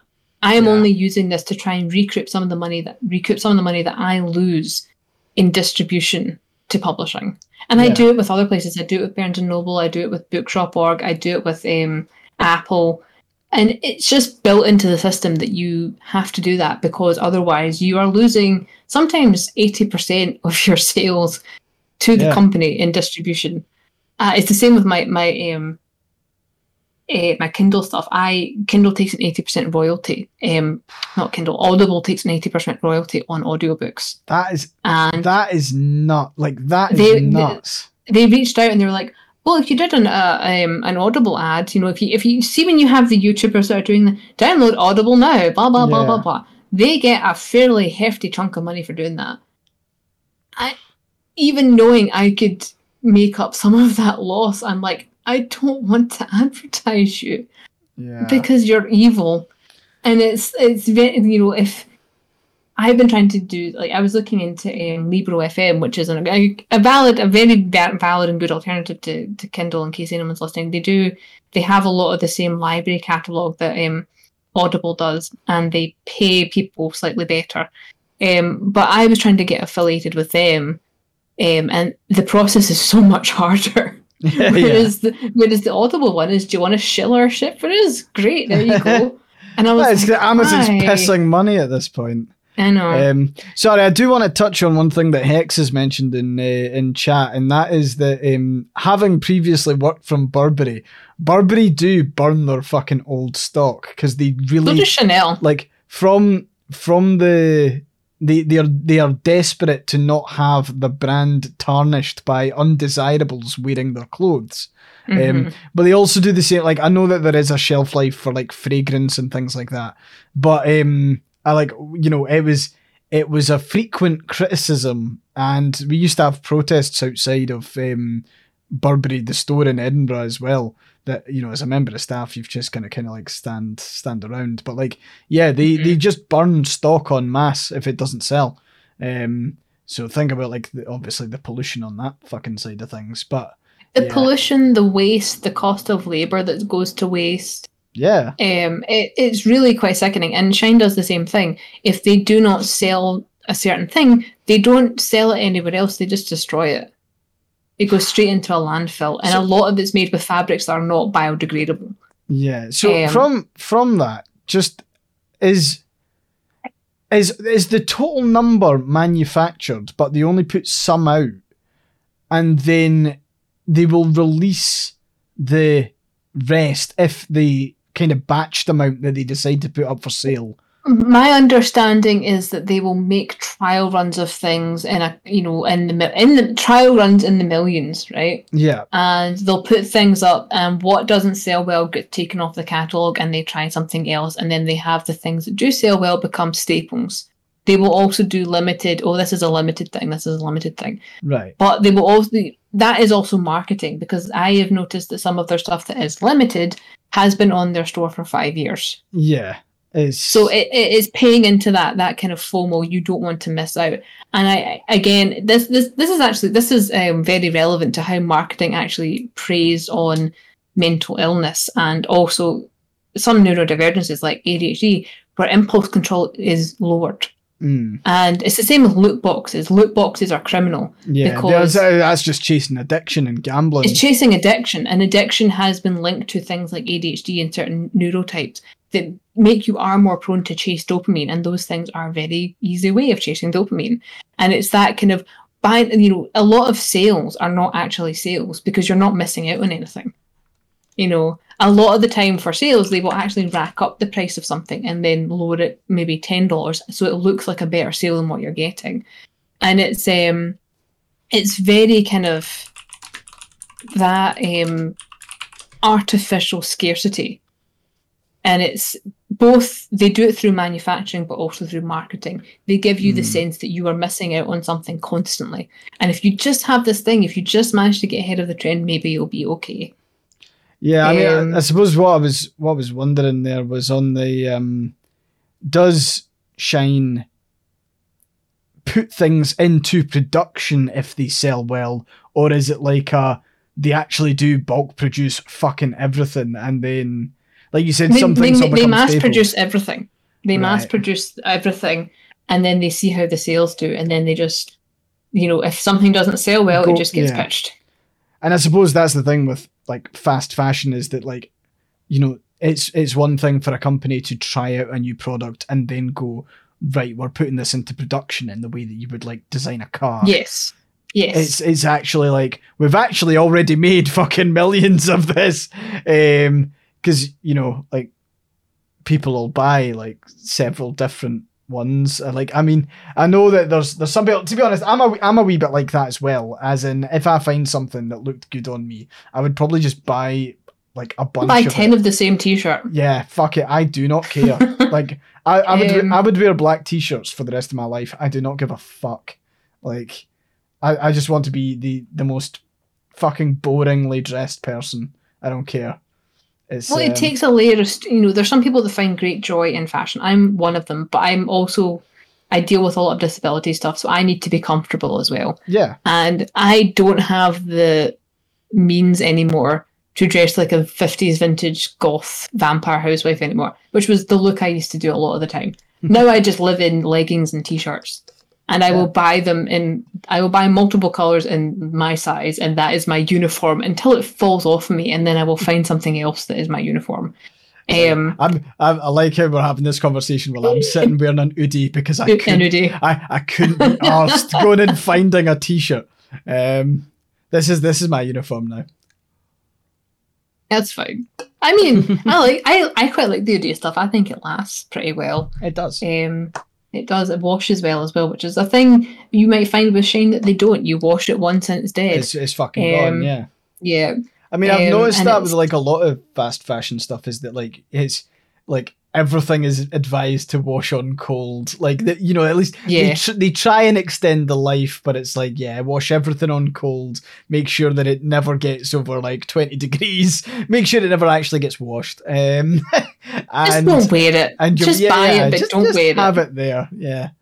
Um, but yeah, they like. I mean, I suppose like on that. Um, you know, I'm I'm having I'm going to be having quite a frank discussion like on Discord about like Twitch advertising and just sorry, I'm I'm pulling the conversation back to another tangent where we were talking about advertising because like Twitch ads, it's becoming like a really big thing that like Twitch is pushing me at the moment to um run three minutes of ads per hour in order to to get I think it's like oh we'll give you 50% of the ad revenue. Can I just say for anyone who wants complete transparency, I took a screenshot of how much like the ad revenue was last month, and there was like five dollars or six dollars or something like. Mm-hmm. I'm like I'm not getting fuck all for like ad revenue, but they are desperate for all streamers to like take ad breaks and i've like i i don't enable ads on any of my like my youtube videos uh I, if if there was a way of me saying fucking get rid of ads entirely of my twitch and you know whatever i would i would take that i just i absolutely despise uh, the cramming of ads down my face mm-hmm. um, is is horrible but it, it means it means that you have to start having these kind of conversations. And it's like, well, in order for me to actually like grow on a on on Twitch on on a platform, um, I need to make it so that the onboarding of new viewers is really easy. So that means I need to run ads throughout it because if I don't, then new viewers will have to watch two minutes of ads before they join my stream, mm-hmm. which means that that's two minutes where they go, well, I'm not fucking staying around for this. I'll watch something else, um, and that's a big pain in the ass. So is, um, and it, you know, it's really annoying to me because I, you know, ETV is trying to say, oh, he uses uBlock to block things. Um, yeah. It, it sometimes blocks them for me. It sometimes doesn't. Um, and it's the Southern Orchid saying if you're using Chrome, we highly re- recommend that you switch to Firefox because it re- protects your privacy more, and mm-hmm. you will actually probably get less ads if you use Firefox with uBlock. Um, but uh, it, it's very kind of insidious. Like there's ads for everything, um, and I avoid that by subbing to you. That that's how I avoid them. But it's you know, I can't afford to you know subscribe to everyone yeah. that I watch and it's annoying, especially when we're doing like this sort of thing and we're getting broken up for ads. And, you know, there was someone actually saying there, we got, you know, an, an audible ad in the middle of this. Cheeky bastards. Cheeky yeah. fucking bastards. Um, yeah, I mean, like, I think that's the, it's, it is the race against ad and ad blockers. I mean, I, I've, I think I've told you about this before, Joy, but there was a guy that I knew when I was in China who was very proud of the fact he was working on a technology that would track the eyes of someone looking at their phone. And if their eyes weren't paying attention to the ad that was playing at them, the advert would pause until they resumed looking at the ad. And there was no way to skip or avoid or anything. And I was like, you do understand that that's just fucking evil, right? You like, you know that that's evil. It's like, like super villain levels of. It's like Doctor Evil levels of parody of evil. Like who the fuck? Yeah, it's just fucking uh, like terrible. it's, it's it's it's utterly uh, garbage. And like as you can see, like there's lots of people in chat at the moment going, um, "Oh, this stream. I was I was enjoying watching the stream, and then it got fucking interrupted by like you know three ads back to back." Um, it absolutely ruins the viewer experience. So it the like people who are watching feel compelled to either pay, which means that they're subscribing to individual streamers. So not mm-hmm. everyone's going to have the money to subscribe to one, let alone the four or five other streamers that they watch. Um, and then you know the, the other option is to put it on the the Twitch streamers to then mm-hmm. run those ads to like actually time it like throughout a stream. So instead of someone's stream getting interrupted, it's a hi everyone, I'm about to go for a drink of water and a piss. Uh, I'm gonna run an ad now, and it's you know, I, I I have never wanted to fucking ever be the person who goes, oh, it's time for an ad break. It's like. one, I don't but think. It also, my... it also implies you're getting a lot more money for those ads than you actually are because it Fuck makes you yeah. complicit in them.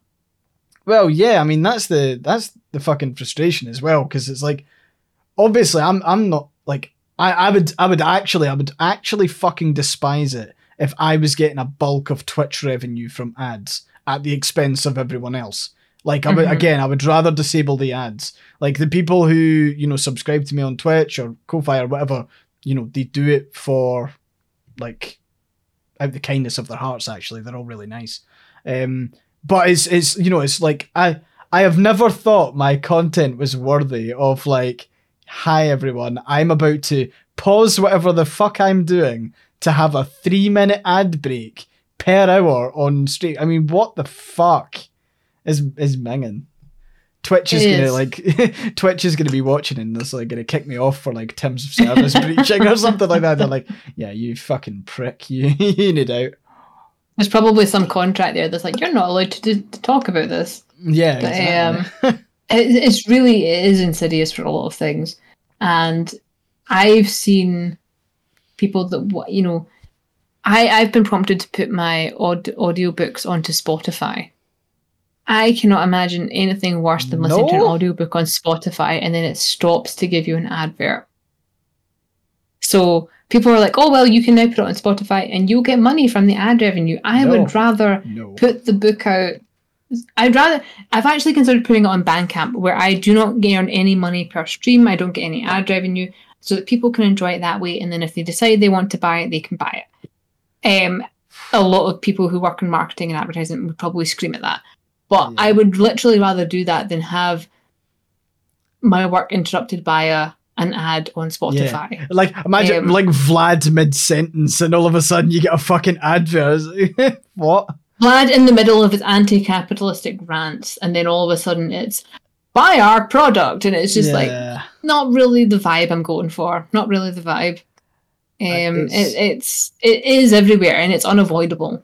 Um, and it's it, it's especially kind of like I I get a lot of well, if you just engage with social media properly, you could be re- making real money from this because like I I have a lot of people that message me going, "How the hell do you, have you maintained such a successful Tumblr audience?" Because when people click links from me, it crashes the the Amazon bot tracking. You know, my sales rank. You know, there's numerous times Tumblr has broken the Amazon tracking function for sales rankings, and a lot of people go, "How the hell are you harnessing that?" The answer is, I don't know. it, you know, it, I'm not out there. I just doing shit the post on Tumblr. pretty much and it's you know i get a lot of people saying to me you realize if you actually harnessed your platform and became like a committed social media person you could make a lot of money and i'm like I. yeah. money would be nice but i i'm, I'm not i don't want to sell people things i'm not interested in i want to sell them my books Yeah. but I, I'm not interested in like presenting myself in a way that is tangible to consumption. Like it's even with these podcasts, like it's you're getting me with my migraine with my shades on and my green light. You know, you're not getting, you know, I any more effort than that.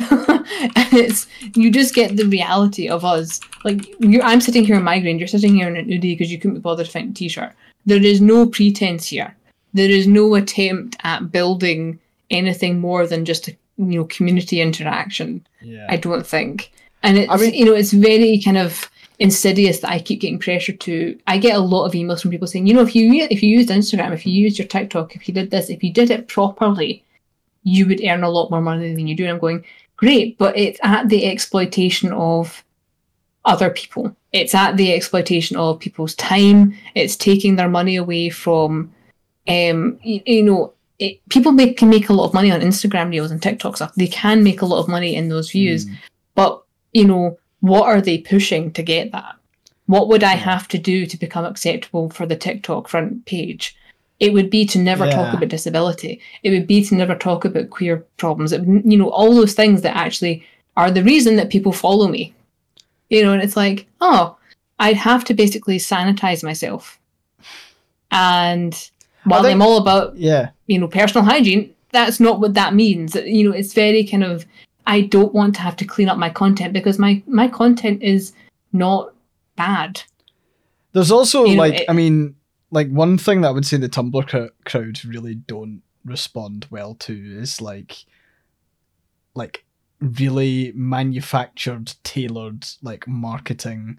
Like it's why companies aren't successful on Tumblr, right? Like even yes even the even the ball shaving guys like i mean they to be honest they're probably the ones that have flown close to it but that's only on account of like i, th- I feel like whoever was part of their marketing team just really understood Tumblr, knew that it would be memed to death for the like the Kiwi ball shaving type Mhm. uh, thing. But like, obviously, people have been kind enough that I've been able to like shell for Oodie. But like, I feel like I would, you know, it would it would be if I started to do it for like Raid Shadow Legends. I can guarantee you it wouldn't be it wouldn't be particularly good. I mean, anyway, this stream is we- sponsored by Raid. No, it's not. Um, the, the weird one for me was when Ecos Paint, which is also known as Lakeland Paint in the UK, Mm. they were like they saw that I was shit posting about my house renovations in my god awful house, and they were like, "Oh, we saw that you use our products. Do you want do you want a, a link for that? Do you want to do like some things?" And I was like, "Are, are you, sh- you you want to be associated with Tumblr?" And they were like, "Well, we like what you're doing." I was like, ah. And I think I've earned something like sixty dollars in the last two years since that happened. but it's from people who you know it's you know pa- house paint's not a huge market. It's not Yeah. easy to shill house paint. But it's it's one of those things where they were going, well, you're actually talking about what our mission statement is. You know, you know, we are very conscious that there are fragrance disabilities, there are chemical disabilities, and that's what they aim for. And they're going, you're great for that because your house is a disaster, and you are slowly making it not a disaster yeah, and you're doing it with a thing that is accessible to you. Because I literally could not paint my house. I could not do any of the wonderful things I've done in my house if it was a regular paint because I would be allergic to the latex. I would be Mm. allergic to the fumes. I'm going, great, I can do this. I can shill briefly for Ecos paint. And you know, people do actually click on them yeah, because my audience is going, actually, I- I would like to avoid having migraines every time I, I paint my living room. You know, Mm. And it, but it's it was such a weird thing. I'm going out of all the p- people that have reached out to me. I'm going that is the only one I would consider, and it is the least likely one to make any money. yeah. I mean, like one of the Yeah. one, of, one of the things that um I was actually quite happy with when it came to to Oodie. I, I know I'm a walking Oodie advert. Okay, you can just stop the hate. Um, but I was like the fact that like I like can be quite upfront. I don't earn commission on like hoodie sales, like hoodie sales. So like if people can go and like use the code and get cheaper stuff, that's cool. But I would I would feel uh, I would be like I, I don't think I'd be able to say that earnestly if I was also getting commission. I think it would be like hmm like I I- like I feel like it would cross the line. Like at least now I can say you know oh here's a code you know like crack on. Um, Mhm. because it, it, it it gets it gets you stuff for cheaper. It's still expensive, but you get it cheaper. Um, whereas if I was earning like I don't know three pound fifty on Oodie, I would be like, nah, nah, it's not. Yeah. I mean, It's it's it's, really just about um what you are comfortable with, and I also um the Starry Sky was talking about how the mental health podcast and their ads were six ad reads in an hour for BetterHelp. I talked about BetterHelp. I used BetterHelp at one point. Uh, my therapist left BetterHelp because they were being exploited Ah. um, and now she does her own thing. Um, but you know, there you know, there's things like you know, you have to if you are trying to talk about things, if you're talking about ethics and mental health, you know, you can't be shilling for people like BetterHelp, you know, because they've been sh- shown to be like not. Some of the people they hire are licensed therapists, but a lot of them aren't. There's mm-hmm. also people that are, you know, the therapists aren't getting paid what they're owed. Um, and also there's issues around the kind of mental health they are promoting, which is, oh, you have 24-7 access to your therapist. That's not ideal. Um, that's what emergency helplines exist for. Uh, and also, you're not entitled to 24-7, uh, you know, access to someone. Um, even if you are paying them to be your therapist, that is not a healthy boundary to have. There, there's just there's a lot of stuff that comes to like your sponsorships that I think if you are going to do it ethically, you do have to, you know, look at, at you know what you are being offered, what they're, you know, what you're promoting, Yeah. and you know what if the earnings are worth your integrity. Um, it's it's very kind of I don't know. It makes me very uncomfortable. I get a lot of ads a week. I mean, a lot of people a week into me. Oh, if you just talk about this, I'm going right. Well, what I go and research the company and I go, mm, not too keen on Yeah. some of that, and they're like, well, you don't have to disclose any of that, and I'm going, right? But Oh. I, I would know, Yeah, I would know, li- lie of and I'm not and- comfortable with that. Yeah, You know? it's um. I feel like that there's like there's tons of that that like kind of just push for like the the breaking point. It's like to be honest, there's probably an amount of money where you would probably get me to sponsor like be sponsored by Raid Shadow Legends. If Raid Shadow Legends want to give me a million pounds, then you know fucking crack on. I will I will totally 100% endorse that because I could then use that money to go and fucking do other better stuff. But like. Mhm.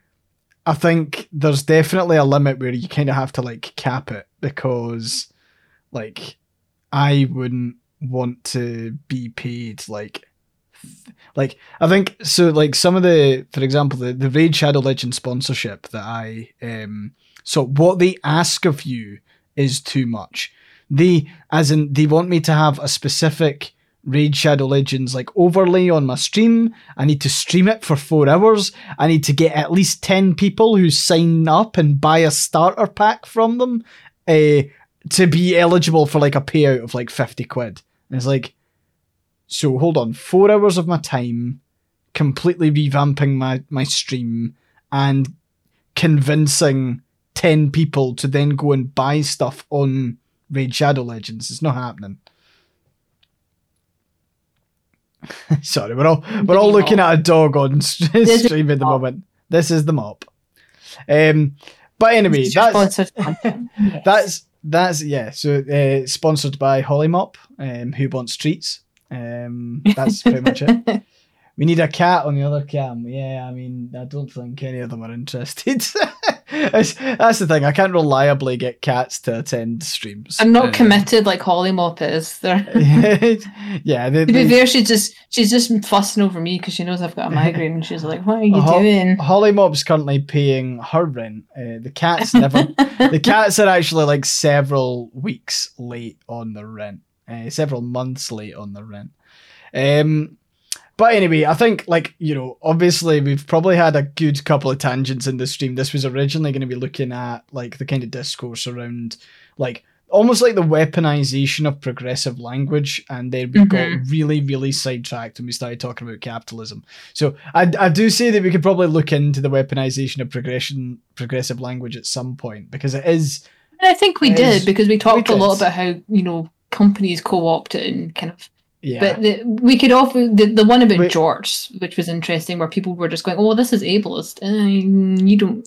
Yeah, yeah it, that that was a weird one. yeah it was it Um, was it was a strange one but I mean like to be honest actually a really good example of that is um one of the like the newspapers in the UK tried to defend a Tory cabinet member who was like acting like he was on drugs at the Queen's funeral by saying that it was like neurodivergent like tics. Yeah, it's, it's like and it, like everyone else looked at it and was like, yeah, this guy's on drugs, but like someone in the British media decided to like try and spin it as like, oh, you're actually attacking someone who could be neurodivergent. Didn't actually say that they were neurodivergent. It was like it was just the it was again the weaponization of the um the language of it. And it's yeah, it's a bit yikes. Um but yeah. Sidetracked by discussing capitalism. That should be yeah, that should be the title of this. Yeah, should be the tagline for the podcast. Uh, but it could be- should. should be the title for this stream. Uh, we'll probably have to edit the stream title now. We had one planned. and We will, It's, Now yeah. it's like, oh fuck. This is what we get for planning the stream a week ahead. Exactly. You know what? So this is actually everyone else's fault. It's not ours. We we decided to try and plan a bit more vigorously, and look what's happened. We ended Do you know whose fault it is? It's Boris Johnson for breaking in with his breaking news. I, yeah, I agree. That completely sidetracked. There us. we go. Fuck the Tories. Um, right, so we are going to wrap up the podcast bit of this stream. Uh, if you are uh, in chat at the moment, then, you know, we'll be hanging around for about 10, 15 minutes. Uh, afterwards, your first mistake was filming the ice sphere before a live studio audience. You're great. You know what? You're fucking right. Yeah, you're 100% right. Um, but uh, we'll be, yeah, so we'll be hanging around for another 15 minutes. So it sounds like we're wrapping up, but don't go anywhere. Um, and yeah, that's us for the stream. Thanks very Yep, much. thanks for listening. Uh, and we'll see you in a bit. Goodbye. Bye bye.